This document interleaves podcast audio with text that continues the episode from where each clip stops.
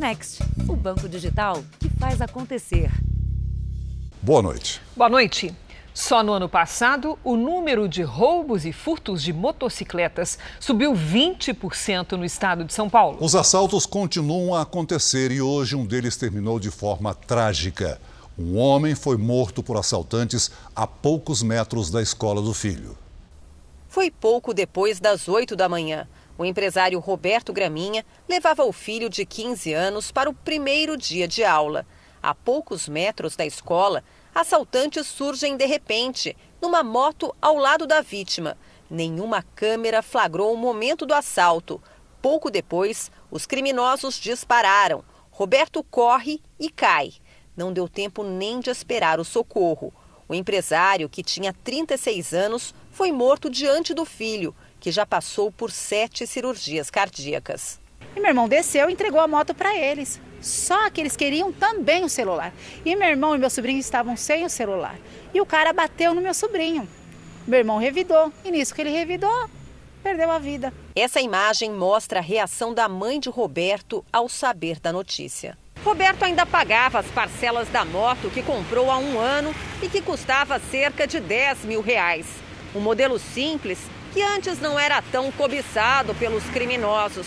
Só que esse tipo de crime disparou. Entre 2020 e 2021, roubos e furtos de moto aumentaram 20%. Segundo o especialista, o crescimento no número de crimes tem relação com o aumento da circulação de motos durante a pandemia. Quanto maior a circulação, maior a necessidade também de reposição de peças uh, para essas motos que estão circulando. Uma pesquisa aponta que as motos mais simples são as mais furtadas. Ou seja, o criminoso age quando o veículo está estacionado sem o dono por perto.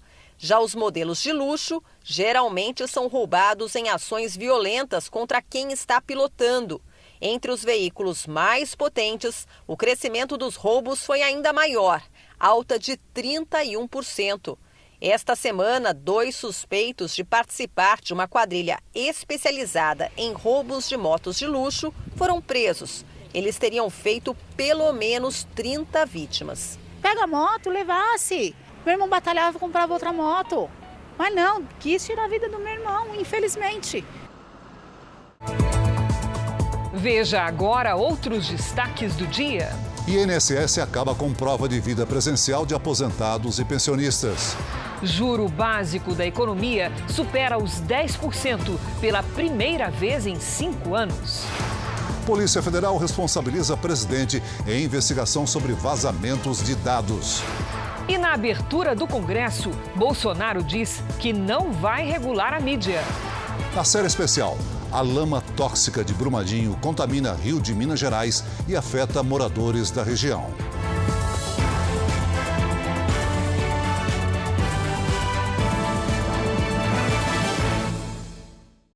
Oferecimento Bradesco. Abra sua conta grátis pelo app.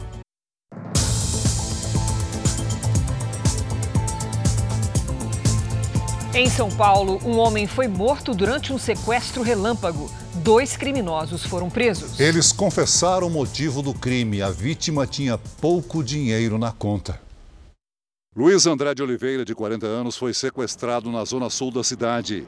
Câmeras de segurança registraram o momento em que ele, já dentro do carro, é abordado por dois homens. Doze quilômetros adiante, outra câmera flagra a vítima já baleada, saindo do carro. Ele corre alguns metros e cai na rua. Dois homens foram presos. No celular de um deles, a polícia encontrou uma conversa em que a dupla fala sobre a intenção de fazer saques com os cartões bancários da vítima.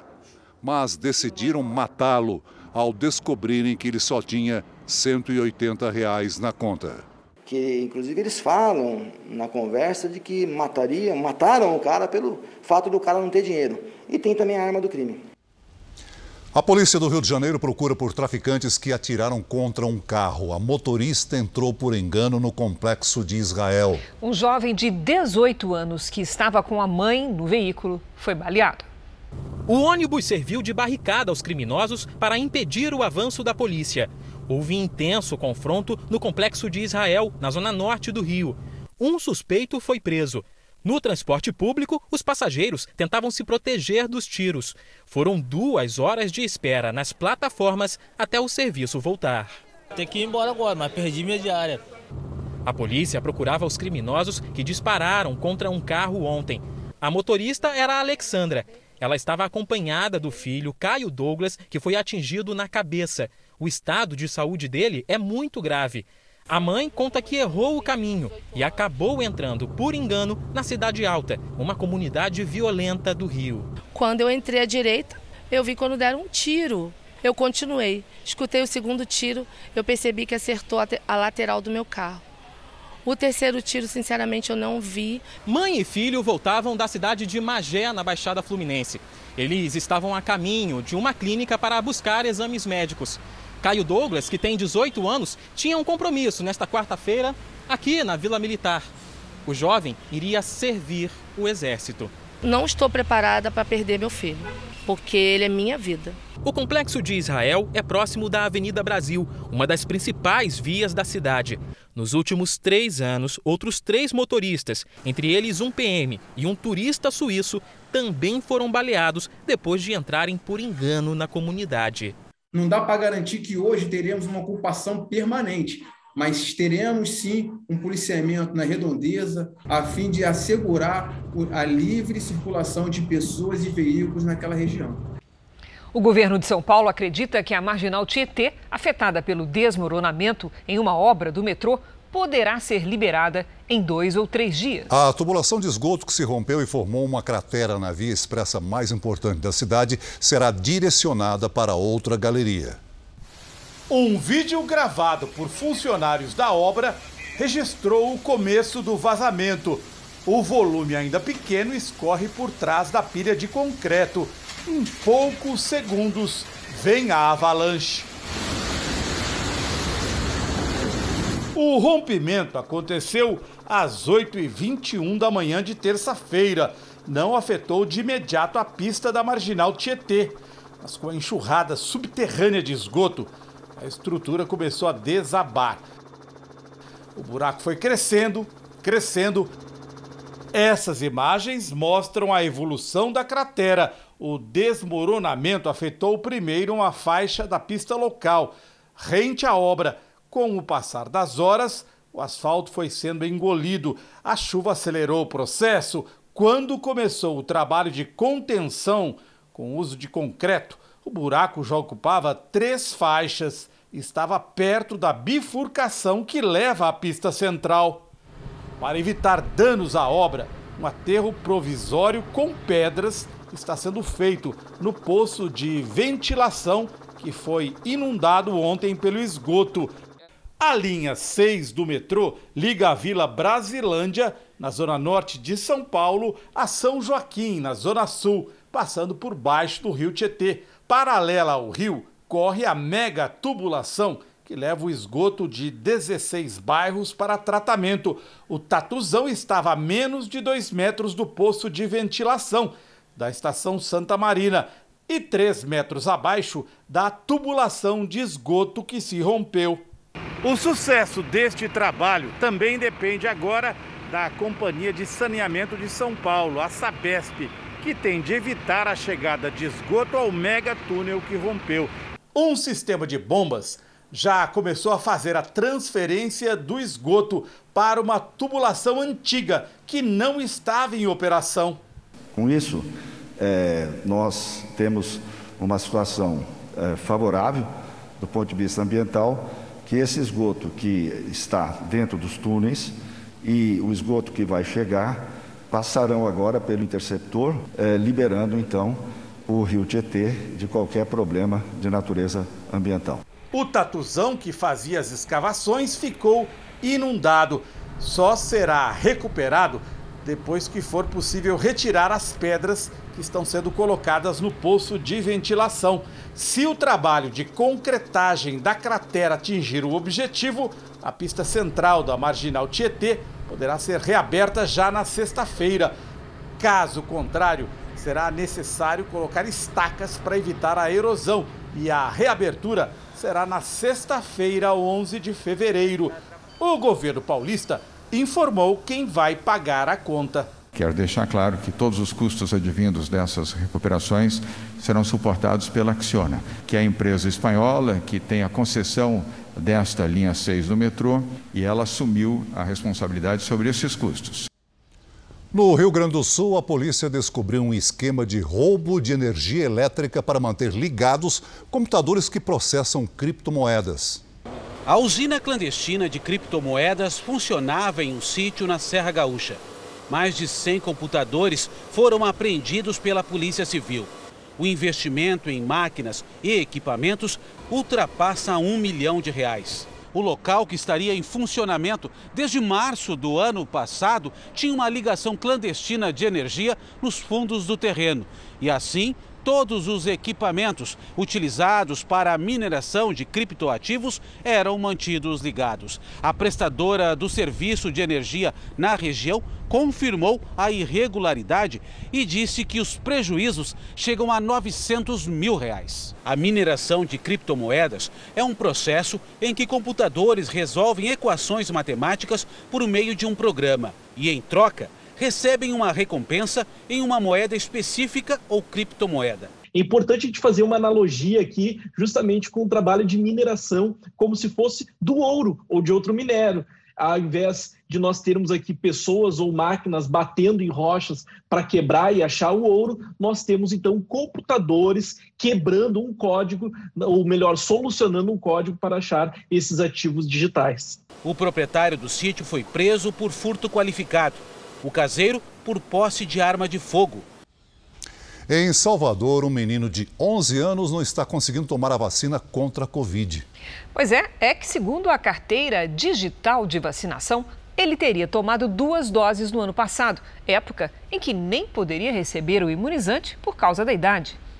Carla tomou um susto quando foi vacinar o Pedro, de 11 anos, e a funcionária disse que ele já tinha sido imunizado no ano passado. Na caderneta digital consta que ele foi vacinado em maio, primeira dose, e agosto, segunda dose do ano passado, que aí ele ainda tinha 10 anos de idade. A imunização infantil só começou em 15 de janeiro aqui no Brasil mas a carteira de vacinação digital do Pedro mostra a aplicação de duas doses da vacina Oxford AstraZeneca, que nem é aplicada em crianças. Ele chorou, ele saiu do posto chorando. Tanta gente que não quer se vacinar e ele, uma criança que tem consciência dessa doença, quer se vacinar e está impossibilitado. Carla procurou a Secretaria de Saúde de Salvador, a Ouvidoria do SUS e até a polícia, mas ninguém soube explicar o que aconteceu. Além da preocupação com a saúde do filho, a mãe desconfia que os dados do garoto podem estar sendo usados em fraudes. Conversei com um atendente, ele me disse que esse não era um problema que a polícia pudesse resolver. A mãe mostra a caderneta do filho quase totalmente preenchida. Só falta a vacina contra a Covid. Eu vejo na televisão muita gente morrendo. Eu fico muito triste por isso. Eu quero tomar vacina e que tudo dê certo. A Secretaria de Saúde de Salvador informou que já corrigiu os dados no sistema e que a partir de amanhã o menino já pode procurar o posto para se vacinar. O problema teria ocorrido porque ele teria sido provocado por uma falha no cadastro do SUS, que vinculou os dados do menino aos de uma pessoa com o mesmo nome e sobrenome. Cinco estados estão registrando alta no número de casos de dengue. São eles Tocantins, Rio Grande do Sul, Alagoas, São Paulo e Minas Gerais. O número de infecções praticamente dobrou em menos de uma semana após o estado mineiro ter sido atingido pelas fortes chuvas. E atenção, é bom você ficar atento, porque a dengue e a Covid têm sintomas muito parecidos. Esse é um dos destaques do nosso portal R7. Para ler essa e outras notícias, acesse r7.com. No jogo de xadrez contra a Rússia, os Estados Unidos moveram uma peça. 3 mil soldados americanos serão enviados a países do leste europeu e à Alemanha para mostrar força, enquanto os russos aumentam a presença militar na fronteira com a Ucrânia. Acordos ainda não foram possíveis e a movimentação americana é simbólica. Por orientação de seus auxiliares militares, o presidente Biden ordenou o envio de tropas de reforço a países aliados no leste da Europa. 3 mil militares devem ser mobilizados nos próximos dias, rumo à Romênia, à Polônia, mas também à Alemanha. O leste europeu é uma área de influência russa. O porta-voz do Pentágono disse que a situação exige reforço. Por enquanto, Biden descarta qualquer envio de tropas de combate à Ucrânia. Caso necessário, os Estados Unidos querem estar prontos para retirar cidadãos americanos e ucranianos da região. Cerca de 200 integrantes da Guarda Nacional aqui da Flórida permanecem na Ucrânia para treinar as tropas que estão por lá. A movimentação de militares russos na fronteira com a Ucrânia foi registrada por imagens de satélite. Nas cenas, é possível ver a ação de mais de 100 mil soldados. A crise começou porque o presidente russo tenta conter a entrada de países do leste europeu na OTAN, a aliança militar que reúne os Estados Unidos e várias nações europeias. Os americanos acreditam que os russos preparam uma invasão da Ucrânia, o que Moscou sempre negou. No podcast JR 15 Minutos de hoje, eu conversei sobre as tensões entre a Rússia, a Ucrânia e os Estados Unidos. Nossos entrevistados analisaram a possibilidade de uma guerra. Você pode ouvir no r7.com, Play Plus e nos aplicativos de podcast. Veja a seguir: sobe para 27 o número de mortos depois das chuvas em São Paulo. E na série especial, a lama tóxica de Brumadinho volta a assombrar moradores das margens de um rio em Minas Gerais.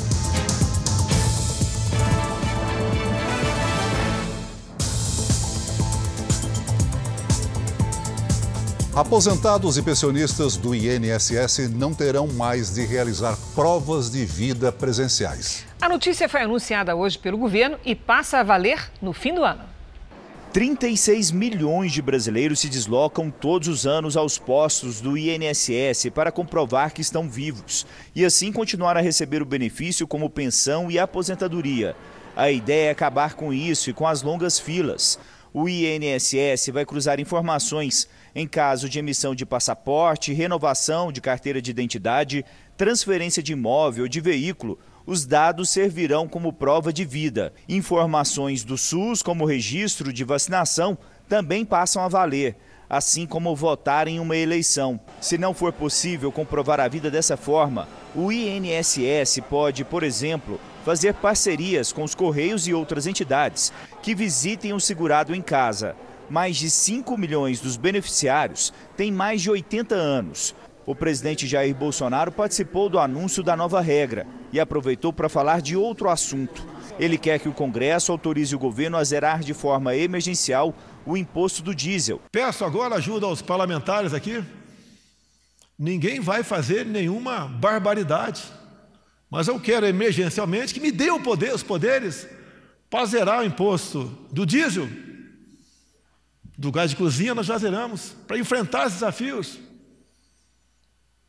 buscar alternativa para o preço de combustível. O mundo está conectado. Nossos preços, muitos, estão de acordo com o mundo todo. Hoje, a Polícia Federal apresentou relatório sobre o suposto vazamento de informações sigilosas por parte do presidente. O inquérito concluiu que Jair Bolsonaro cometeu o crime de violação de sigilo, mas ele não foi indiciado porque a Polícia Federal não tem autonomia para tomar essa medida contra um presidente que tem foro privilegiado. Em agosto do ano passado, o presidente divulgou em uma live documentos de uma investigação policial sobre uma tentativa de invasão ao sistema eleitoral. A Advocacia Geral da União, que defende o presidente, sustenta que o inquérito da PF não era sigiloso o ministro Alexandre de Moraes, do Supremo Tribunal Federal, deu 15 dias para o Procurador-Geral da República, Augusto Aras, se manifestar sobre o caso. O Comitê de Política Monetária do Banco Central aumentou a taxa básica de juros da economia, da economia brasileira agora no início da noite. A Selic subiu um ponto percentual e meio. Foi de 9,25% para 10,75%.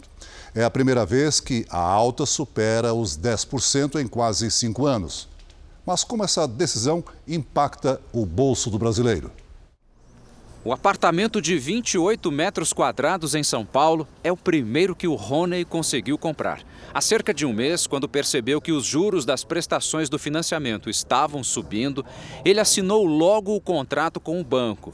Isso porque o financiamento da casa própria costuma acompanhar a Selic. E quando eu pensei em comprar, estava menor ainda, estava 7%. Era a taxa do meu banco. E e depois ficou 8. Qual foi a taxa que você pegou? 9,64% de juros. Era esse momento agora. A taxa básica da economia serve como referência para o crédito no país. Ela afeta o financiamento do carro ou do crediário da loja. Quando a Selic está baixa, esses serviços ficam mais acessíveis e quando ela sobe, como agora, os juros se tornam mais caros. Mas então, por que subir os juros? E com taxas mais altas, o consumidor pensa duas vezes na hora de gastar. Aquele impulso da compra costuma ser freado a partir do momento em que algumas contas são feitas e se percebe que as prestações vão pesar no bolso. Isso na economia tem um efeito importante. Quando o dinheiro circula menos, a inflação tende a cair. Quando você tem menos moeda em circulação na economia, você restringe né, o volume de negócios, consequentemente, você acaba uh, mantendo os preços estabilizados. Ou seja, o Banco Central aumenta a Selic para desacelerar a inflação. A meta é encerrar 2022 em 3,5%. Vamos com a previsão do tempo? A chuva forte se espalha pelo sudeste e atinge o Espírito Santo. Nas últimas horas, Vitória, capital do estado, registrou quase toda a chuva esperada para o mês de fevereiro. Será que tem outras áreas do país em alerta? Vamos saber com a Lidiane Sayuri. Boa noite, Lid. Como é que vai ser? Tem alerta sim, Cris. Boa noite para você, para o Celso, para todo mundo aí que nos acompanha. Um corredor de umidade atravessa o sudeste e o centro-oeste do Brasil. E amanhã, o sul do país entra na rota dos temporais. Uma frente fria avança em direção ao Rio Grande do Sul. E uma circulação de ventos no Paraguai fortalece as nuvens de chuva. Tem alerta para ressaca e ventania nas praias do Rio Grande do Sul e de Santa Catarina. No interior da região, há risco de granizo. No sudeste e no centro-oeste, ameaça de transtornos em todos os estados. Chove forte também em Rondônia, no Acre, Pará, Amapá, Maranhão e no Piauí. Tempo firme apenas no interior do Nordeste. Porto Alegre será a capital mais quente. Antes dos temporais, calorão de 36 graus. No Rio de Janeiro, 31 com chuva isolada e forte. Em Brasília, 29 e até 30 em Salvador. Em São Paulo, de quinta-feira até sábado, o sol aparece mais no período da manhã. À tarde, o tempo fecha e pode chover forte em alguns pontos da cidade. Máximas de 29 e de 30 graus. E no domingo, a chuva volta com força sobre todo o estado. No Tempo Delivery, o Vitor pergunta como deve ser a quinta-feira em Ananindeua, Pará. Vamos lá, Celso. Oi, Vitor. Os próximos dias seguem abafados, com previsão de pancadas rápidas, mas que podem ser fortes e a qualquer hora. Máxima de 32 graus até sábado. Vamos atender o Ítalo, de Ouro Verde, Goiás. Vamos lá. Ítalo, seguinte, o sol vai brincar de esconde-esconde, tá com as nuvens. E a chuva segue no vai e vem em alguns momentos, pode apertar. Nesta quinta faz até 27 graus. Na sexta e no sábado, máxima de 27. Participe do Tempo Delivery pelas redes sociais, mande a sua mensagem com a hashtag você no JR. Boa noite, gente. Obrigada, Lidy. Até amanhã, Lidy. Veja a seguir. Polícia do Rio procura outros suspeitos pela morte do migrante africano. E na série especial, a agonia dos produtores rurais da região do Rio Paraopeba, que voltou a espalhar os rejeitos de Brumadinho.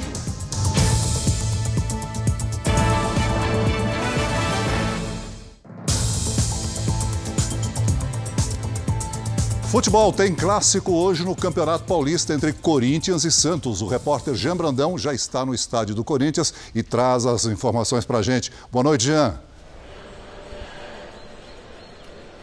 Boa noite, Celso, Cris, boa noite a todos. O goleiro Cássio, ídolo da torcida corintiana, recebeu resultado positivo para a Covid e está fora do clássico. Mas o time terá Renato Augusto em campo, ele que não esteve na última vitória contra o Santo André. Já no Santos, o destaque é a estreia do atacante Ricardo Goulart. Ele deve ser o titular do ataque do time da Baixada, que ainda não venceu neste Campeonato Paulista. Por isso, já é grande a pressão sobre o técnico Fábio Carilli. Clima de jogão por aqui. Celso. Obrigado, Jean. No Cariocão, o líder Vasco recebe o Nova Iguaçu. Vamos até o estádio de São Januário, onde a repórter Aline Pacheco tem os detalhes dessa partida. Boa noite, Aline. Boa noite, Celso Cris. O Vasco entra em campo atrás da primeira vitória aqui em casa. É o segundo jogo seguido em São Januário. E no fim de semana, aqui mesmo, o Vasco empatou com Boa Vista em 1 a 1. O técnico Zé Ricardo deve manter o mesmo time. Já o Nova Iguaçu tenta a primeira vitória na competição. O Vasco está atrás dessa vitória e o Nova Iguaçu tentando sair dessa um empate e uma derrota nesse início de Cariocão. Celso, Cris. Obrigado, Aline. Então você já sabe, futebol na Record começa logo após a Bíblia. Os torcedores fizeram festa na despedida do Palmeiras, que viajou hoje para disputar o Mundial de Clubes. A torcida abraçou o ônibus na saída do centro de treinamentos em meio a muita festa e fumaça verde. A delegação embarcou nessa quarta-feira do Aeroporto Internacional de Guarulhos num voo fretado rumo a Abu Dhabi, nos Emirados Árabes Unidos, para disputar o Mundial de Clubes. O Palmeiras estreia no torneio no dia 8 de fevereiro contra o vencedor da partida entre Al-Ahly do Egito e Monte Rei do México. Na primeira sessão de julgamentos do ano, os ministros do Supremo Tribunal Federal retomaram a análise da ação sobre a violência policial nas operações em comunidades do Rio de Janeiro. O plenário formou maioria de votos para determinar ao governo do estado que elabore em até três meses um plano para a redução das mortes e o fim das violações de direitos humanos. O julgamento continua amanhã. Então vamos a Brasília agora ao vivo, porque o Congresso Nacional voltou hoje do recesso parlamentar. Quem tem as informações e acompanhou o retorno foi a repórter Renata Varandas. Boa noite, Renata. Como é que foi a volta dos parlamentares? Oi, Cris, boa noite para você, boa noite, Celso. Olha, a abertura do Poder Legislativo teve a presença dos presidentes dos três poderes. O presidente da Câmara, Arthur Lira, fez um discurso abordando temas econômicos e aí defendeu mudanças no sistema tributário. Já o presidente do Senado, Rodrigo Pacheco, teve um discurso mais político e falou na defesa da democracia em ano eleitoral. O presidente Jair Bolsonaro, que também discursou, agradeceu aos parlamentares por terem aprovado projetos importantes e falou dos desafios da pandemia. Bolsonaro também se comprometeu a não regular a mídia nem a internet. Vamos ver. Os senhores nunca me verão vir aqui nesse parlamento pedir para regulação da mídia e da internet. Eu espero que isso não seja regulamentado por qualquer outro poder. A nossa liberdade acima de tudo. A polícia do Rio procura outros suspeitos pela morte do imigrante africano Moise Kabagambi. Os três homens já foram presos, transferidos para um presídio. O quiosque onde ele foi espancado está interditado até o final das investigações. Algemados e no camburão. Alisson Cristiano Oliveira Fonseca, Fábio Pirineus da Silva e Brandon Alexander Luz da Silva tiveram a prisão temporária decretada após serem flagrados no espancamento que resultou na morte do imigrante africano Moise Kabangabe. Nas imagens, Alisson usa um pedaço de madeira para atacar a vítima. Fábio também agride. Brandon aparece amarrando Moise com uma corda Nenhum deles trabalhava no local. Os três homens flagrados pelas câmeras de segurança vão responder por homicídio duplamente qualificado. Para a polícia, eles impossibilitaram a defesa do congolês e usaram de meio cruel, impondo grande sofrimento à vítima. A vítima sendo agredida com um pedaço de pau é, e por diversos minutos a demonstrar com muita clareza que houve uma ação extremamente cruel. O laudo feito pelos peritos do Instituto Médico Legal evidencia a violência dos golpes. O congolês foi atingido pelo menos 10 vezes por um instrumento similar a uma barra de ferro. O objeto usado no crime foi apreendido pela polícia. O caso repercutiu na imprensa internacional. O jornal americano Washington Post destacou que Moise foi espancado até a morte após exigir pagamento atrasado. Em Portugal, a manchete do Observador fala sobre a campanha que pede justiça para o crime. O Jornal do Congo, terra natal de Moise, também falou sobre o assassinato. Em nota, o Itamaraty mostrou indignação e afirmou esperar que os culpados sejam levados à justiça no menor tempo possível. Moise não tinha carteira assinada. A polícia investiga se a morte dele foi motivada por causa da cobrança de duas diárias não pagas.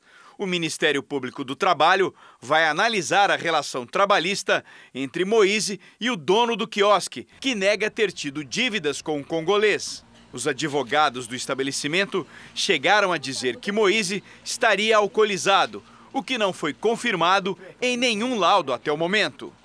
Um outro ponto que o nosso cliente, né, o dono do quiosque, ele foi ouvido o tempo todo como testemunha, em momento algum ele foi ouvido como investigado. Moisés era trabalhador e Moisés sim trabalhava na região. O Moisés não era um cara bêbado, aleatório que estava ali e que estão tentando transformar, que estava tentando pegar cerveja de maneira aleatória ali. Existe uma tentativa nítida de tentar desqualificar o Moisés tentar transformar ele na pessoa que, que, que gerou o resultado da própria morte. Nós não conseguimos os contatos dos advogados dos suspeitos presos. São Paulo tem quase 4.700 famílias desabrigadas ou desalojadas pelas fortes chuvas dos últimos dias. Em Franco da Rocha, na região metropolitana, ainda há sete desaparecidos. A Defesa Civil encontrou hoje mais três corpos e confirmou 27 mortes. Os corpos das vítimas foram encontrados durante a madrugada em escombros de um deslizamento de terra no Parque Paulista, em Franco da Rocha, na Grande São Paulo. Dois gêmeos, Letícia e Lucas, de 16 anos, e o avô deles, José Bonfim, de 80 anos. Em São Paulo, 37 municípios foram afetados, 14 decretaram estado de emergência e 11 precisam de ajuda humanitária. Muita gente desempregada, muita gente sem trabalhar, muita gente perdeu o emprego com a pandemia. Aí acontece isso, é uma coisa muito dolorosa. Os moradores resolveram não só assistir e se uniram em várias frentes para tentar auxiliar como podem. Em apenas dois dias, mais de 150 cestas foram distribuídas. Que a maior parte das doações foram de amigos que têm menos que nós e está ajudando. Diego tem um depósito de material reciclado e agora empresta o próprio caminhão para ajudar com as mudanças. Logo depois da tragédia, ele resolveu fazer um vídeo e colocar nas redes sociais. Me disponibilizando aí com o meu caminhão para quem precisasse. E aí não parou de tocar o Não parou nem para de tocar até agora. Desde que o vídeo foi publicado, Diego tem recebido dezenas de ligações e mensagens com pedido de ajuda.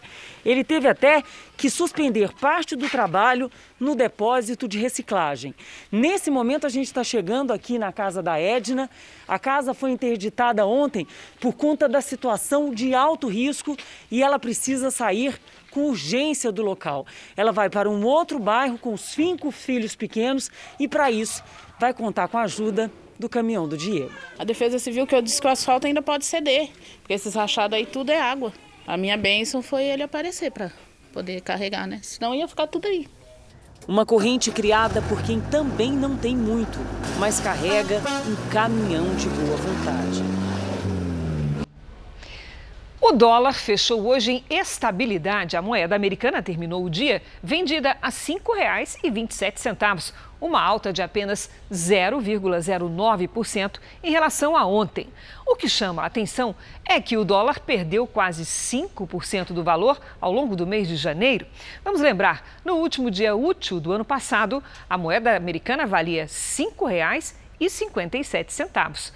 O Jornal da Record ouviu economistas para entender o que, é que está acontecendo e eles dizem que não é o dólar que está ficando mais barato, é o real que está ficando mais caro. Alguns motivos para isso. A moeda brasileira se desvalorizou muito durante a pandemia e agora está se recuperando. Os juros brasileiros estão em alta e isso acaba atraindo investimentos estrangeiros para o país. A indústria cresceu no último mês de 2021 e surpreendeu os analistas com o desempenho do ano. Mesmo assim, ela ainda não voltou aos níveis de antes da pandemia. Com uma sequência de bons resultados nos últimos anos, essa indústria de alimentos na Grande São Paulo quase não sentiu os impactos da pandemia. Ela teve um crescimento de 20% em dezembro do ano passado em relação a novembro. A gente também tem um crescimento expressivo no canal de e-commerce, né, que são o nosso nossa loja virtual.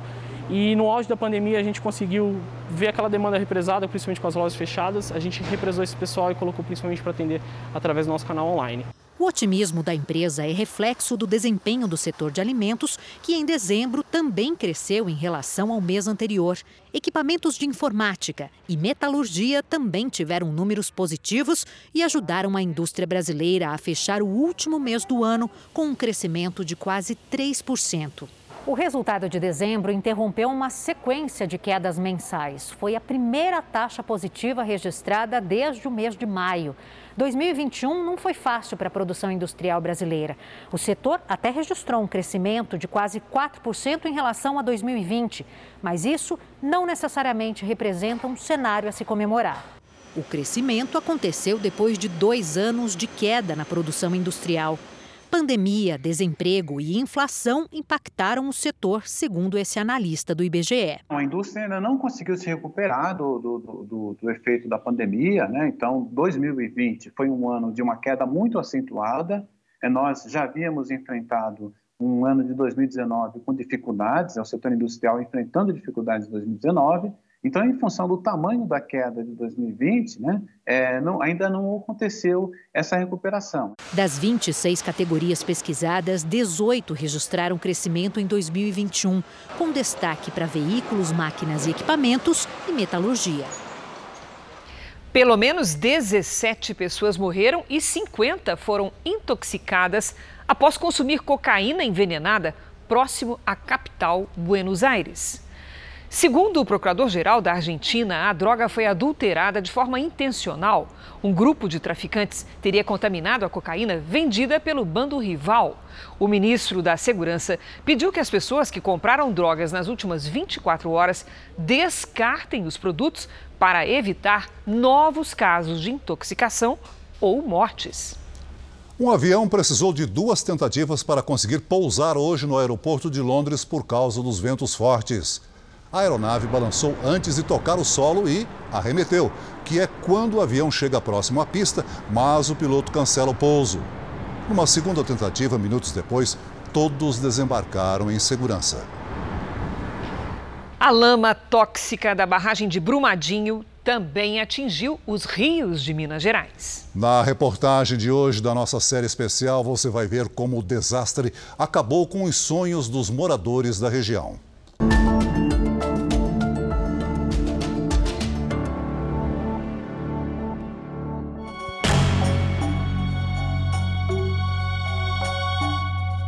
Barragem estourou em Brumadinho, a avalanche de rejeitos criou um rastro de contaminação pelas cidades banhadas pelo rio Paraupeba. Em pouco mais de uma semana, a lama, carregada de metais pesados, já havia se alastrado por uma extensão de 250 quilômetros ao longo do rio, contaminando 26 municípios da bacia do Paraupeba. No meio do caminho, atingiu Pará de Minas, onde vive seu ladinho. Era uma coisa de louco. Você podia pôr a panela no fogo falar, vou buscar um peixe lá para você fritar, para comer, que você vinha e trazia o peixe. Fresquinho para almoço? Fresquinho para almoço. Cheio de peixe? Cheio de peixe. água limpa? Limpa, água limpa.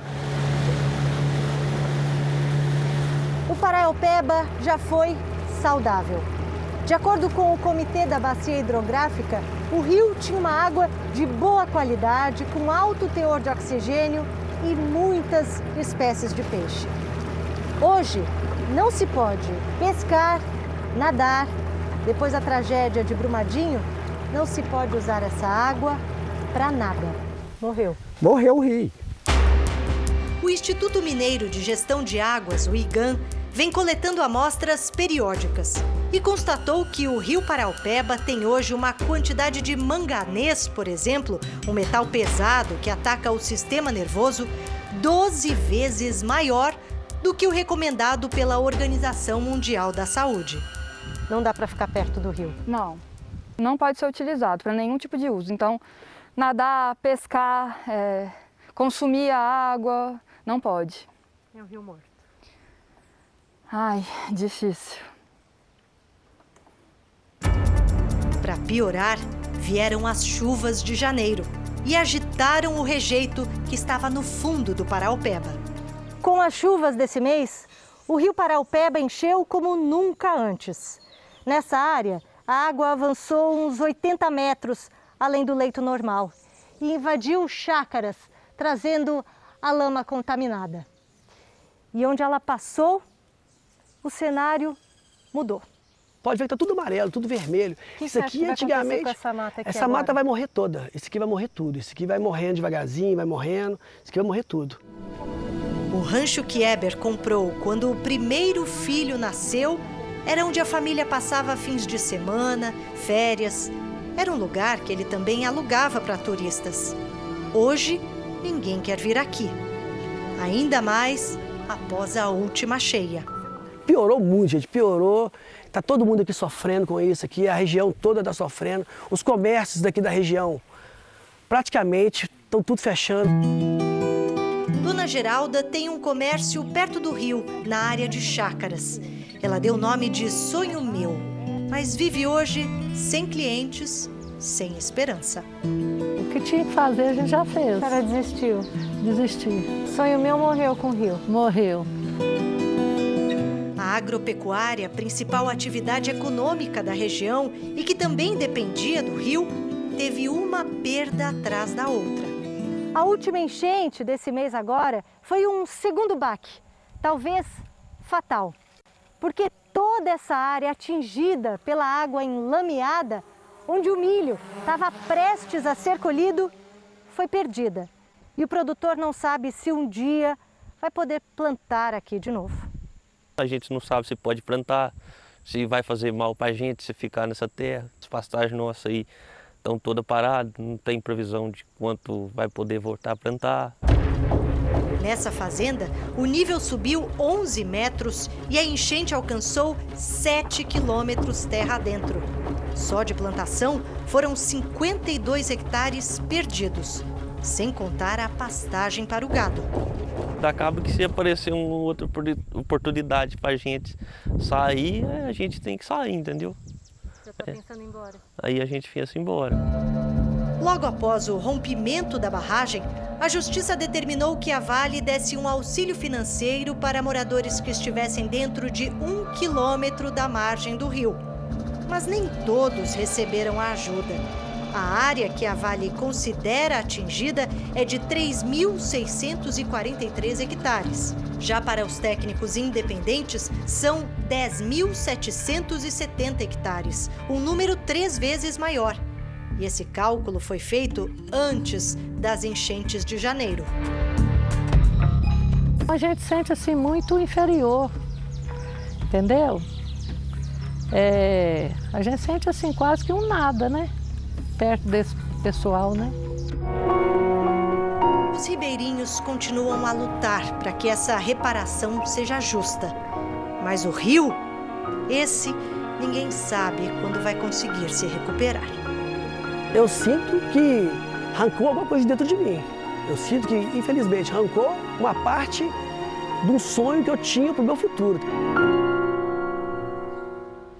Sobre os danos à bacia do rio Paraupeba, a mineradora Vale diz que ao longo de três anos, 100 mil pessoas foram indenizadas em mais de 2 bilhões de reais. O Jornal da Record de hoje termina aqui. À meia-noite e meia, tem mais Jornal da Record? Fique agora com a Bíblia. Episódio de hoje: A situação no Egito. A gente se vê amanhã. E hoje o futebol na Record começa logo após a Bíblia. Boa noite.